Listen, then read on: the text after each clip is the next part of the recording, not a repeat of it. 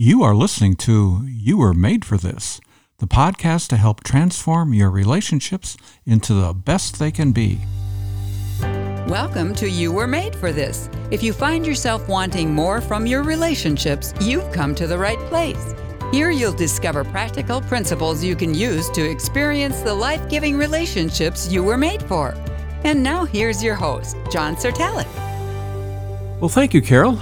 And hello, everyone. I'm so glad you've joined us today for episode 149. What do I say? Episode 148 from last week talked about five things not to say to people who are going through a rough patch in their life. I'll have a link to that episode in the show notes. So, if we know what not to say, then what are helpful things we could say? We'll tackle this question in today's episode. I love words. I love people who write them well.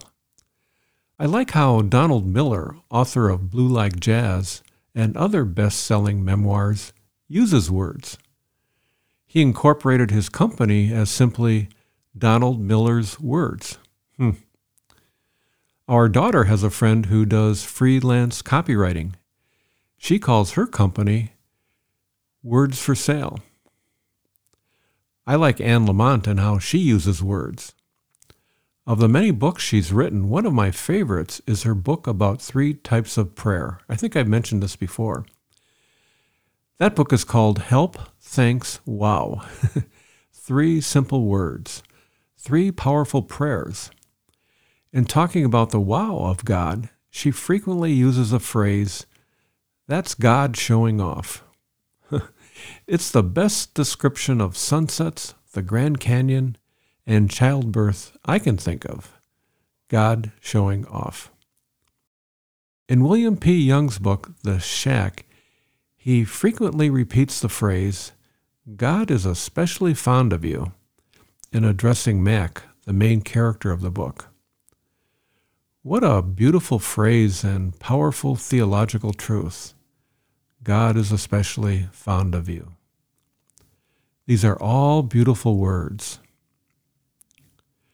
But words have their limits when it comes to knowing what to say to people going through difficulties in their life. I find myself saying things like, I am so sorry you're having to deal with this. It is truly how I feel, but it seems hollow sometimes. When it comes to our friends dealing with a death, we often say, I'm sorry for your loss. Or if it's a sudden tragic death, I have no words. And that's the problem. We often don't have words to express how we feel inside for the pain someone close to us is experiencing. So few of us are like Donald Miller, Anne Lamott, or William Young with our words. I so wish we had a larger menu, like they have at Chinese restaurants, of comforting words, encouraging words, and phrases to choose from. But then I think, are better words really the answer? It seems to me words are just a means to an end, not the end itself. We use words to connect us with people, to show how our emotions align with theirs, to let them know we want to be part of the journey they are on in dealing with a loss or difficulty in their life. Words are the dots to connect our heart with the heart of another. Maybe there are other ways beyond words that connect us with each other. In last week's episode, I mentioned our friend whose 40 something daughter became very ill, and how our friend was filling in for her daughter by managing the household, helping her son in law, and caring for her grandkids. The weight of all that had to be done was overwhelming for our friend. Preparing meals, dealing with the ever growing pile of laundry, all at the time she was caring for her very sick daughter. What do I say to a friend who's feeling overwhelmed like this? My first thoughts went to one of the things mentioned in episode 148. That is, God never gives us more than we can handle. Thankfully, I resisted that thought. Then several Bible verses came to mind. Verses that I know our friend was well schooled in. Verses about how God is always there for us, how God cares for us when we are struggling. She probably even memorized these verses. Well, when our friend shared the bad news about her daughter, I don't remember saying anything. I just listened. And I gave her my handkerchief that she used to dab the tears from the corner of her eyes. It was the best I could do at that moment. Days later, I came across a quote that I sent in a text to our friend. I wrote, Here's a quote from Seth Godin I came across the other day that reminded me of you when you feel overwhelmed with doing all that your daughter does to manage the household. Godin said, I'm pretty sure that when the Titanic went down, the deck chairs were cleaned and well ordered. It's a shame no one talked about the icebergs.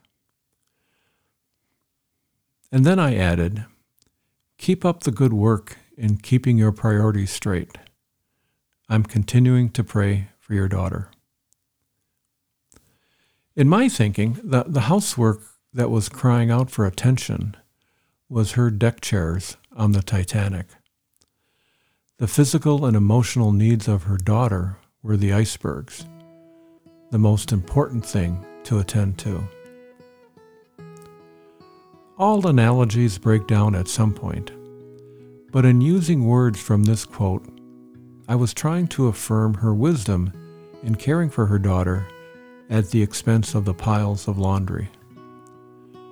It was, it was the best I could do at the moment. Sometimes the best we can do to connect with people is to show how we are thinking about them and remembering their struggles, even when we're not together. Our words are not as important as what we do. So, what does all of this mean for you? Well, I wonder if there are people in your life going through a difficult time right now who would appreciate you connecting with them, and maybe even connecting with them without using words. Connect with them by showing you haven't forgotten their struggles and that you are praying for them. Here's the, the main takeaway that I hope you remember from today's episode it's this What do I say is not as important a question to ask ourselves as What do I do? What do I do? I'd love to hear any thoughts you have about today's episode. In closing, I hope your thinking was stimulated by today's show. To reflect and to act by letting someone you know who's struggling that you haven't forgotten them, that you are praying for them, and that they are not alone in whatever difficulty they are going through. It will bring out the best in you and go a long way in helping you experience the joy of relationships that God intends for you. Because as you know by now, you were made for this. That's all for today. In the meantime, spread a little joy in your relationships this week.